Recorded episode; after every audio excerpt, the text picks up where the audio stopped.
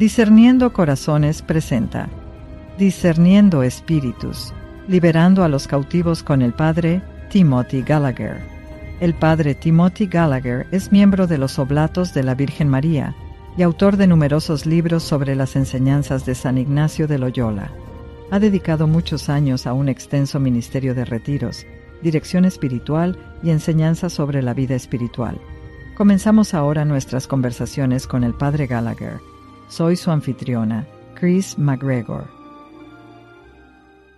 La segunda regla, en las personas que van limpiando intensamente sus pecados y elevándose de bien en mejor en el servicio de Dios nuestro Señor, es el método contrario al de la primera regla.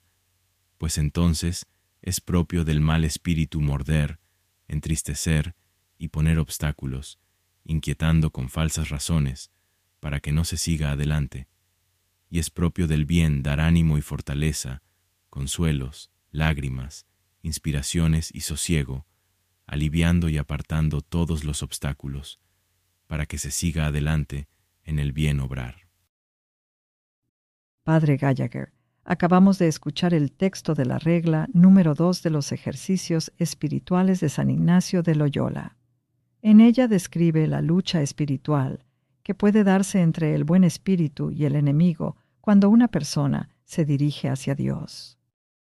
Así es, una regla muy importante. Es esencial captar la esencia de la regla 2. Pero antes de comenzar repasemos rápidamente lo que discutimos la última vez. Cuando una persona se aleja de Dios y se acerca al pecado grave, el enemigo trata de facilitar este movimiento trabajando en la imaginación de la persona, usando imágenes sensuales. A la inversa, el buen espíritu trata de obstaculizar este movimiento, aguijoneando y mordiendo la conciencia de la persona a través del poder racional del juicio moral, entre otras cosas. Ahora bien, cuando una persona cambia el rumbo de su vida y se esfuerza sinceramente por alejarse no sólo del pecado grave, sino de todo pecado, es una lucha. Como dice el refrán, el justo cae siete veces al día. Al comienzo de cada misa, todos tenemos que pedir perdón a Dios.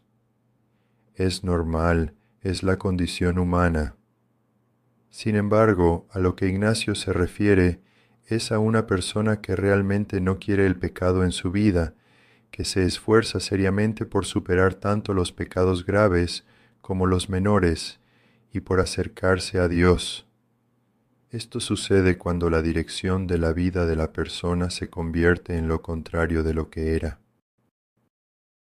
Los dos espíritus, el buen espíritu y el enemigo, comienzan ahora a trabajar de manera exactamente opuesta.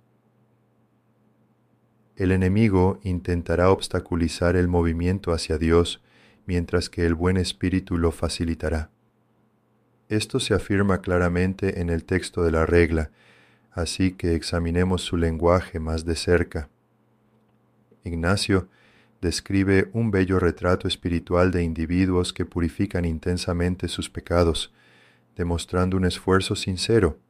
Por ejemplo, pueden decidir evitar ciertos contenidos de los medios de comunicación o abstenerse de visitar ciertos lugares, eliminando activamente estas influencias de su vida. Podría tratarse de una persona que ahora acude con más frecuencia al sacramento de la confesión. En esencia se trata de alguien que, con la gracia y la humildad de Dios, se esfuerza sincera y eficazmente por superar el pecado y crecer en la purificación del pecado.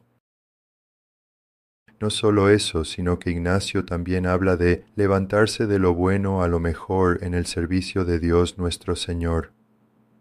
Esto se refiere a una persona que empieza a rezar de nuevas maneras, a ser más fiel a los sacramentos, y se esfuerza por amar a los miembros de su familia de un modo que concuerda con las enseñanzas de Jesús. Este individuo también es honesto, recto y sincero en el trabajo y se involucra más en la vida de la parroquia de nuevas maneras. Esencialmente, se trata de una persona que avanza de lo bueno a lo mejor en el servicio, a Dios nuestro Señor es un hermoso retrato de alguien que avanza hacia Dios. Bien, Ignacio afirma que en tales individuos el acercamiento es contrario al de la primera regla. Explica que en estas personas es típico del espíritu maligno realizar cuatro acciones específicas. Morder, entristecer, poner obstáculos, e inquietan con falsas razones, todo para impedir que la persona avance. Examinemos rápidamente cada uno de estos aspectos. Así pues, es característico del espíritu maligno morder, que es una palabra gráfica que significa trastornar, molestar o hacer que una persona pierda su paz mientras se esfuerza por crecer hacia Dios. En una maravillosa carta de dirección espiritual, Ignacio escribe a una mujer que ciertamente se hallaba en tal situación de crecimiento hacia Dios. Se trataba de Sor Teresa Rejadel, una religiosa de Barcelona a la que Ignacio había asistido durante el breve tiempo que pasó allí. Ignacio nunca volvió a Barcelona, pero ella le escribía cartas de vez en cuando solicitando su ayuda espiritual. Tenemos una carta que casi sirve de comentario a estas reglas. En ella, escribe a esta mujer que ama al Señor, advirtiéndole que el enemigo la está llevando al error, pero no de una manera que la haga caer en un pecado que la separe de Dios, nuestro Señor. Lo que Ignacio dice es que cuando tienes a una persona que arde en amor por Dios, levantándose activamente al servicio de Dios y poniendo el pecado fuera de su vida, y no quiere absolutamente nada que lo separe de Dios. El enemigo no comienza tratando de llevar a la persona al pecado. Eventualmente, si puede, el enemigo lo intentará, pero no es así como comienza. En lugar de eso, Él trata de molestarte, mordiéndote, quitándote algo de la paz y el gozo que solías sentir mientras te esforzabas hacia Dios y de interferir con tu servicio a Dios y tu paz mental. Si alguna vez, mientras nos esforzamos sinceramente por amar al Señor y crecer hacia Dios, encontramos que la paz que solíamos tener se ha ido y hay una especie de problema ahora en algún lugar de nuestro corazón, en nuestra relación con Dios, podemos discernir muy claramente de vuelta a los tres grandes. Ser conscientes y comprender que este es el enemigo que actúa en nuestro interior. Entonces, ¿qué acción tomamos? El tercer paso de los tres grandes. Esto hay que rechazarlo, no creerlo. Es una mentira, una táctica del enemigo. Entonces el enemigo intenta ese tipo de acción mordaz, dice Ignacio. Luego, señala Ignacio, el enemigo intentará entristecernos. Ahora bien, no se trata de una tristeza natural, como la que se siente ante la muerte de un ser querido o cuando nos mudamos de un lugar que hemos amado. Un corazón humano sano siente esta tristeza y necesitamos enfrentarla de maneras provechosas. Eso es sano. Eso es lo que siente un corazón humano que ama en esas situaciones. De lo que Ignacio habla es de otro tipo de tristeza. Es una especie de pesadumbre de corazón sobre nuestra relación con Dios, nuestra vocación, nuestra oración, nuestro servicio en la Iglesia. De nuevo, del siguiente párrafo de esa carta a Sor Teresa. Le dice, nos encontramos tristes sin saber por qué. Me pregunto si alguno de los que escuchamos nuestra vida espiritual ha experimentado eso alguna vez. ¿Dónde se fue la alegría? Solía encontrar tanta alegría en Dios. Ahora solo hay una especie de pesadez y tristeza, una acción clásica del enemigo. Doy fe de ese tipo de acción. Padre Gallagher, sé que he experimentado algo así, pero no sabía lo que era. Estoy seguro de que hay muchos escuchando que han experimentado lo mismo. Cris, apuesto a que todos los que te escuchamos podemos decir lo mismo. Yo también doy fe de ello en mi vida. Lo bonito de las reglas de Ignacio es que se nos empiezan a abrir un poco los ojos. Empezamos a ser capaces de dar sentido a lo que está pasando, a ser conscientes, a nombrarlo, entenderlo para saber qué no aceptar y qué rechazar, como obviamente estamos llamados a hacer en este caso. Y le dice además, no podemos orar con devoción, ni contemplar, ni siquiera hablar u oír de las cosas de Dios con algún gusto o deleite interior, y de nuevo con reverencia.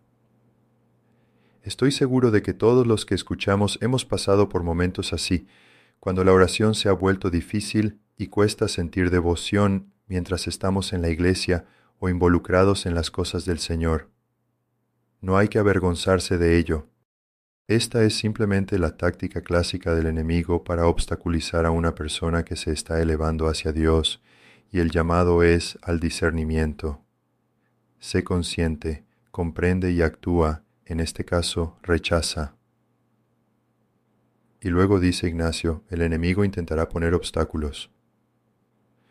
¿Recuerdas aquellas voces que obstinadamente punzaban la espalda de Agustín? Es demasiado difícil, ¿Cuántas veces lo has intentado? Has fracasado antes, vas a fracasar otra vez. Es demasiado para ti, tus energías son demasiado débiles. Obstáculos, obstáculos, obstáculos, obstáculos, para impedir que la persona siga adelante. Leamos de nuevo el siguiente párrafo de esa carta a Teresa Rejadel, y verás por qué digo que es casi un comentario sobre las reglas. El enemigo, por regla general, sigue este camino. Pone obstáculos e impedimentos en el camino de los que aman y comienzan a servir a Dios nuestro Señor. Esta es la primera arma que utiliza en sus esfuerzos por herirlos y así sucesivamente en ese texto. Vamos a reproducirlo. Volvamos al hombre de 41 años en el coche, experimentando el escosor y la mordedura en su conciencia ¿De verdad eres feliz así? ¿Por qué haces tan infeliz a tu mujer? ¿Vas a ser feliz cuando mires atrás? Acoge y acepta la acción del buen espíritu. Vuelve a la iglesia, se confiesa por primera vez en veinte años y empieza a ir a misa los domingos. Se ha convertido en una persona que se esfuerza intensamente por purificarse del pecado y por elevarse de bien en mejor al servicio de Dios nuestro Señor. Ahora está en la segunda situación espiritual, la que Ignacio tiene en mente en esta regla. Este domingo está en misa y le encanta lo que está pasando en su vida. Su matrimonio está empezando a cambiar. Los lazos familiares se están fortaleciendo y la angustia real y el vacío que sintió durante tanto tiempo están empezando a aligerarse. Le encanta lo que está pasando ahora que su vida cambia. El Evangelio de este día, digamos, es el capítulo 11 de Lucas. Señor, enséñanos a orar. El sacerdote pronuncia una homilía sencilla pero sincera sobre el poder de la oración el hombre se siente identificado porque sabe que el mero hecho de empezar a ir a misa los domingos está cambiando su vida de una manera muy hermosa. Así que, cuando el sacerdote habla de la importancia de la oración en nuestras vidas y de su belleza y poder, algo en él asiente. Sí, sé lo que quiere decir, lo estoy experimentando. Luego, en la homilía, el sacerdote invita a sus fieles a dedicar diez minutos al día a rezar con las escrituras, sugiriendo que podrían limitarse a tomar las lecturas diarias de la misa diaria. Si no pueden asistir a la misa diaria, hay muchas publicaciones y misales disponibles, o pueden conseguirlos en Internet. Y su corazón se conmueve al oírlo. Algo en él se calienta ante la idea, algo en él quiere esto. Siente el calor de la alegría y el amor de Dios agitándose suavemente en su corazón y se encuentra pensando, sí, voy a hacerlo. En realidad, su mujer lleva mucho tiempo haciéndolo. Él sabe todo lo que tiene que hacer y decide que antes de que acabe el día va a hablar con su mujer. Le preguntará dónde puede encontrar las lecturas, puede ajustar fácilmente su horario matutino para dedicarle diez minutos antes de ir a trabajar. El día continúa y a la hora de la cena, durante la conversación de sobremesa con su hijo pequeño, hay cierta tensión. No se resuelve del todo bien. Y ahora una pequeña película de grisura llega a su corazón cuando se acercan las horas de la noche, las ocho, las nueve, en su habitación, en su despacho, preparando las cosas para el trabajo del día siguiente. Recuerda que iba a hablar con su mujer y empezar a la mañana siguiente la oración con las escrituras. Pero ahora los pensamientos son diferentes. Se encuentra pensando, ¿a quién quieres engañar? Has estado alejado de la iglesia durante veinte años. Nunca has leído las escrituras. ¿Cómo vas a entenderlas si intentas leerlas? ¿Y cuánto tiempo va a durar este pequeño entusiasmo tuyo? ¿por qué avergonzarte a ti mismo pidiendo ayuda a tu esposa y luego hacer que ella vea esto desmoronarse dentro de unos días? Muy bien, podemos ver obstáculos, obstáculos, obstáculos en el camino de una persona que se esfuerza por elevarse de lo bueno, a lo mejor en el servicio de Dios nuestro Señor? Esta es la acción clásica del enemigo y si puedo reverentemente hacer esta pregunta a todos nuestros oyentes, ¿alguno de nosotros ha sentido esto alguna vez? Cuando nos esforzamos por dar nuevos pasos en la oración, o nuevos pasos en el amor, o por vivir nuestra vocación más profundamente o más fielmente, quizá con una mayor implicación en la Iglesia, ¿qué ocurre ¿Qué pasa si este hombre conoce la enseñanza de Ignacio y es consciente de que algo está pasando? comprende que se trata de la clásica acción del enemigo y se esfuerza por rechazarla? Por cierto, lo que ocurra a las ocho de esta noche en su despacho no importa.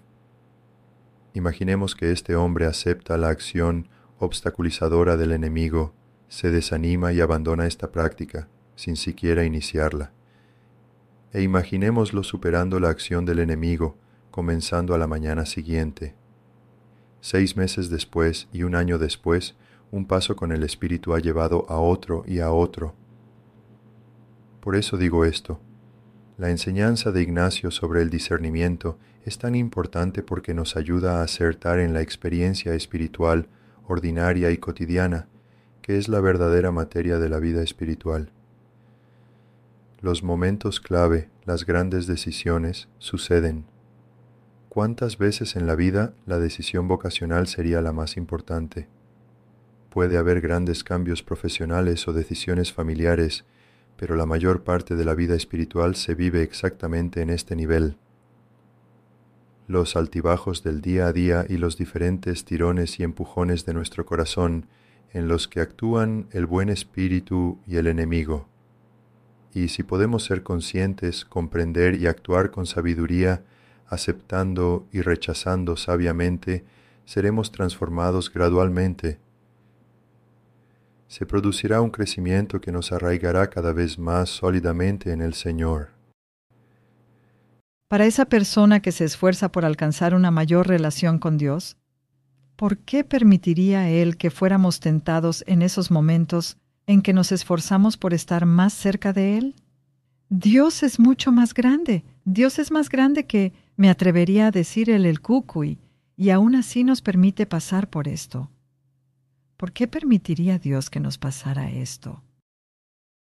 Lo que me viene a la mente es un versículo de los Hechos de los Apóstoles, donde leemos que es a través de muchas pruebas como debemos entrar en el reino de Dios es la naturaleza de la vida cristiana. Vamos a ver esto abundantemente un poco más adelante en las reglas, que Dios da el crecimiento no sólo a través de la luz y el calor de la gracia, como el hombre experimentó en la misa ese domingo por la mañana, pero también hay otro tipo de crecimiento que es fundamental para el progreso espiritual. Normalmente, este crecimiento solo se produce estando en la prueba y resistiéndola. La prueba es un momento de decisión. Podemos sucumbir en la prueba y nos perjudicará. Esa es la intención del enemigo. Pero si, con sabiduría, gracia y coraje, resistimos en la prueba, creceremos en formas que de otra manera nunca sucederían. Hablando normalmente en nuestras vidas espirituales, creo que todos podemos mirar atrás y recordar momentos de oscuridad que, en cierto sentido, casi nos han obligado a dar algunos de los pasos más útiles, espiritualmente hablando, que hayamos dado en nuestras vidas. Por lo tanto, hay una razón muy importante por la que Dios nos permite pasar por luchas y pruebas de este tipo, lo veremos ampliamente a medida que avancemos por estas reglas. En otras palabras, la providencia de Dios actúa siempre en nuestras vidas. Y, finalmente, Ignacio describe la acción ulterior del enemigo como inquietar con falsas razones. Ah, esto es cuando la gente buena que ama al Señor lo tiene todo calculado espiritualmente hablando y es mortal. Mata la energía, la alegría desaparece algo está terriblemente mal. Cada vez que encontramos que eso sucede, esa clase de tenerlo todo pensado de una manera que deja nuestros corazones inquietos o turbados, tenemos una señal muy segura de la acción del enemigo. Notemos, por cierto, que en la primera regla el buen espíritu usa la razón, aguijoneando y mordiendo a través del poder racional.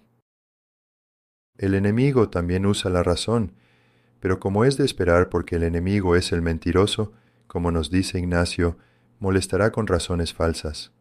Todo será tendencioso. Pero si no somos conscientes, no lo entendemos y no lo rechazamos, puede perjudicarnos. Permítame darles otro ejemplo de una mujer que acaba de hacer un retiro que se ha llenado de gracia. Así que se trata claramente de una mujer en esta segunda situación espiritual elevándose de lo bueno a lo mejor en el servicio de Dios nuestro Señor. Y ahora vuelve a casa después del retiro. Voy a leer un poco de esto. Ella dice, La experiencia que tuve al salir del retiro hace un mes me causó una gran impresión, me tomó por sorpresa, mi mente estaba en tal confusión.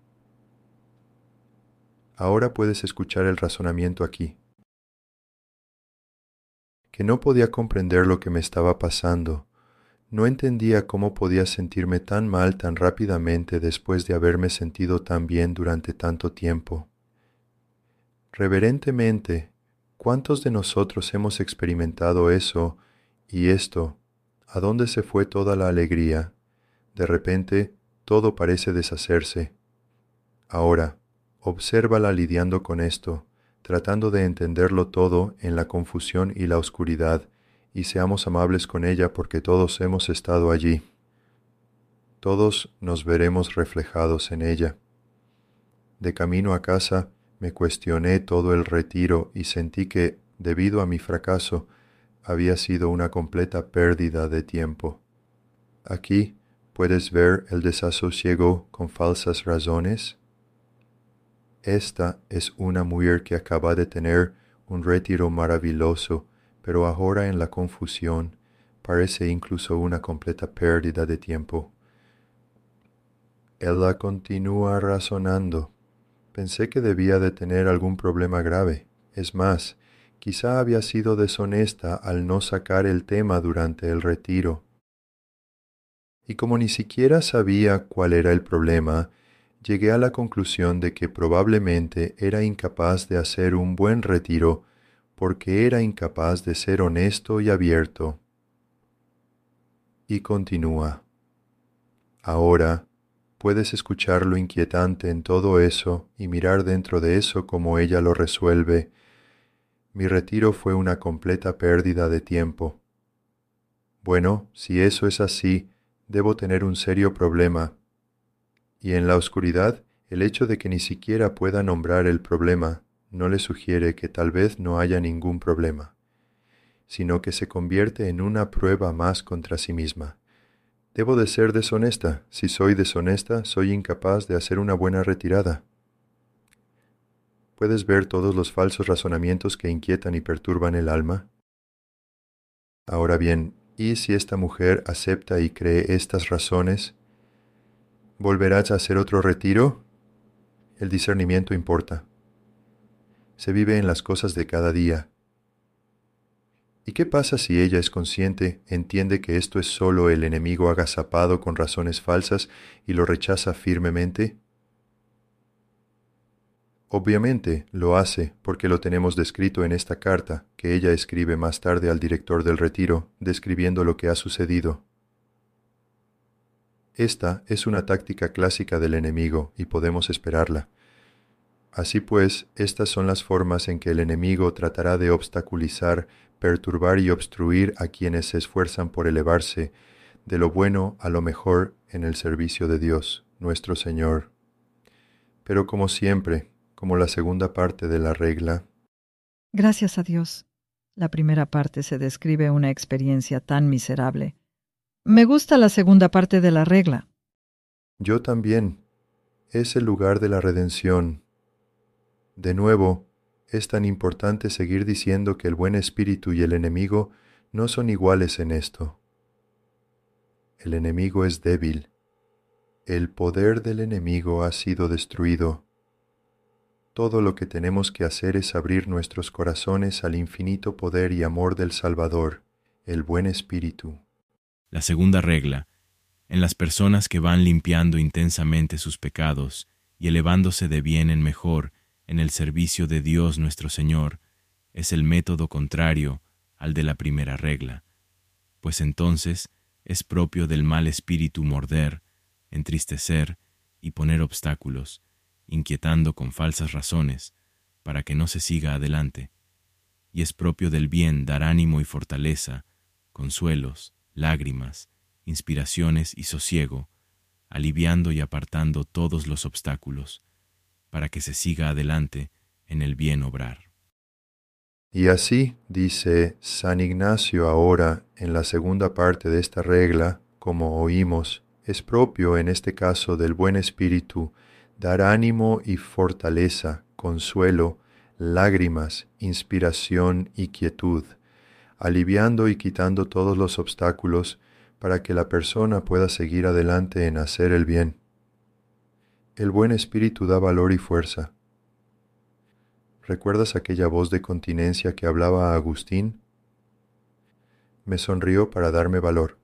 No, no es tan difícil. Mira a todos estos otros, ellos lo han hecho, no eran más fuertes que tú. Confía en Dios, como les ayudó a ellos, te ayudará a ti. Y puedes ver el buen espíritu dando a Agustín coraje y fuerza, obviamente de una manera poderosa. Este es el momento clave en que el coraje y la fuerza conducen a las lágrimas, que llevan a la conversión y al cambio en su corazón. He aquí una mujer, digamos, que se levanta esta mañana, esta tarde tiene cita con el médico y está preocupada. Las noticias no fueron del todo buenas en su última visita al médico, y esta vez averiguará más. Tiene el corazón encogido, o puede que sea un hijo o una hija en edad universitaria quien lo esté pasando mal, o puede que su marido tenga problemas en el trabajo. Se levanta, camina por el pasillo hacia la cocina para coger café y empezar a preparar el desayuno con esto en el corazón.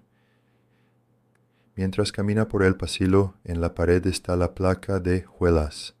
Ya sabes, la del tiempo de la lucha, solo un par de juelas y, donde estabas, Señor, te levaba.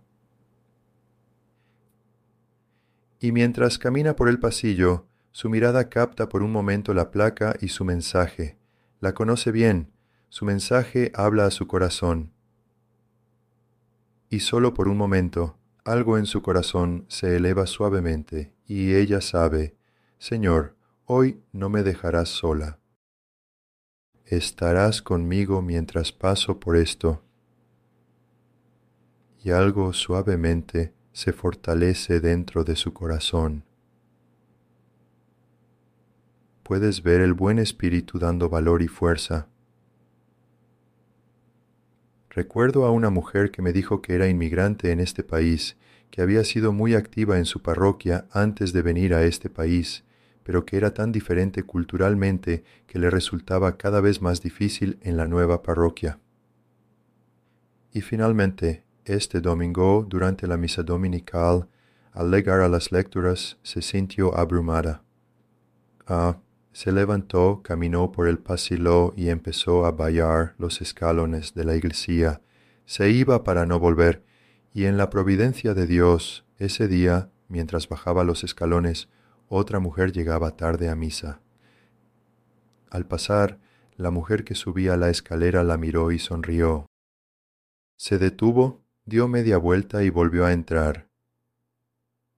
Y cuando me contó la historia, había sido líder en esa parroquia durante los últimos cuarenta años. El buen espíritu, de mil maneras creativas, da valor y fuerza a los que se esfuerzan por elevarse de lo bueno a lo mejor al servicio de Dios, nuestro Señor.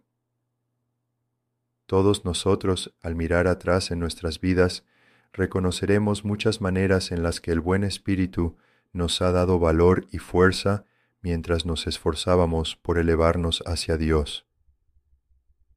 Ignacio dice que el buen Espíritu da consuelos. Esa será nuestra tercera regla. Así que vamos a hablar abundantemente de eso cuando nuestros corazones se calienten con el sentido del amor de Dios. Las lágrimas, también volveremos a eso en la tercera regla. Es algo tan hermoso, es la expresión corporal o física de la alegría que siente el corazón y del calor del amor de Dios. Volveremos sobre ello, inspiraciones, es entonces cuando lo vemos. Es entonces cuando la confusión cede y ahora sabemos lo que tenemos que hacer. Leo un clásico espiritual y me aclaro sobre lo que tengo que hacer. Ahora hablo con el cura de la parroquia. Volvamos al momento de la misa dominical, cuando el hombre de cuarenta y un años escucha la homilía. Señor, enséñanos a rezar el sacerdote invita a sus feligreses a dedicar diez minutos diarios a rezar con las escrituras, y algo en él dice, sí, eso es, eso es lo que tengo que hacer.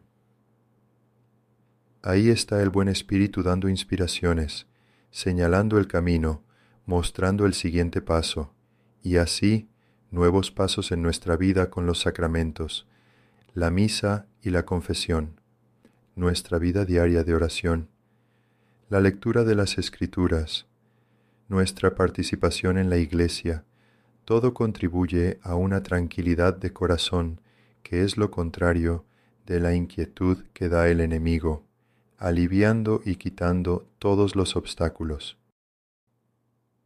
Continencia Agustín, mira, no es tan difícil, mira a todos los demás, no es tan difícil como te dicen las voces que aún te puntean la espalda, puedes hacerlo. Representemos finalmente la historia del hombre de cuarenta años aquella tarde de domingo, la inspiración para rezar en misa y el calor de la cercanía de Dios, la grisura después de la cena. Ahora, los pensamientos desalentadores a las ocho de la tarde en su despacho. ¿Para qué molestarse? Es demasiado difícil. Ni siquiera sabes leer las escrituras solo te avergonzarás a los ojos de tu esposa y todo lo demás. Y mientras él está pensando estos pensamientos, obstáculos, obstáculos, obstáculos, está a punto de rendirse. Su hija de tres años entra en la habitación para darle las buenas noches. Se acerca a él, le abraza y le sonríe. Su corazón se eleva y él solo dice, Te quiero y buenas noches. Es un momento precioso. Y ahora algo en su corazón dice, empiezo mañana. Puedes ver al buen espíritu aliviando y quitando todos los obstáculos, dando coraje y fuerza de mil maneras creativas, como digo, en nuestras vidas. Esta es la segunda de las reglas. Cuando una persona se esfuerza ahora por elevarse hacia Dios, Y esto será cualquier persona que sinceramente es una persona de fe y quiere vivir como un discípulo del Señor Jesús. El enemigo va a tratar de obstaculizar a través de morder, entristecer, inquietar con razones falsas y poner obstáculos. Y el buen espíritu va a tratar de facilitar ese movimiento a través de dar coraje y fuerza, consuelo, lágrimas, inspiraciones, aliviando y quitando todos los obstáculos. Gracias, Padre. Esto ha sido de gran ayuda. Espero con ansias nuestra discusión sobre la regla 3. Mientras tanto, nos gustaría animar a nuestros oyentes que deseen profundizar en lo que hemos discutido en este episodio a visitar la publicación de este podcast. En la publicación encontrarán preguntas de reflexión de discernimiento de corazones para su uso en la reflexión individual o de grupo y un texto de la regla que hemos discutido. Me alegro de que dispongamos de esas preguntas. Espero que sean útiles para nuestros oyentes. Como siempre, agradezco que hayamos tenido la oportunidad de desgranar estas importantes enseñanzas. Espero con impaciencia la próxima ocasión. Has estado escuchando el discernimiento de espíritus, liberar a los cautivos con el padre Timothy Gallagher. Esta ha sido una producción de Discerniendo Corazones soy su anfitrión Chris McGregor. Esperamos que si este programa ha sido útil para usted, le pedimos que ore por nuestra misión, que es ofrecer auténtica formación espiritual gratuita a las almas de todo el mundo. Y si nos considera dignos, por favor considere una donación de caridad que es totalmente deducible de impuestos para ayudar a apoyar nuestra misión. Pero sobre todo le pedimos que le diga a un amigo acerca de discerninghearts.com y únase a nosotros la próxima vez para el discernimiento de espíritus, liberando cautivos con el Padre Timothy Gallagher.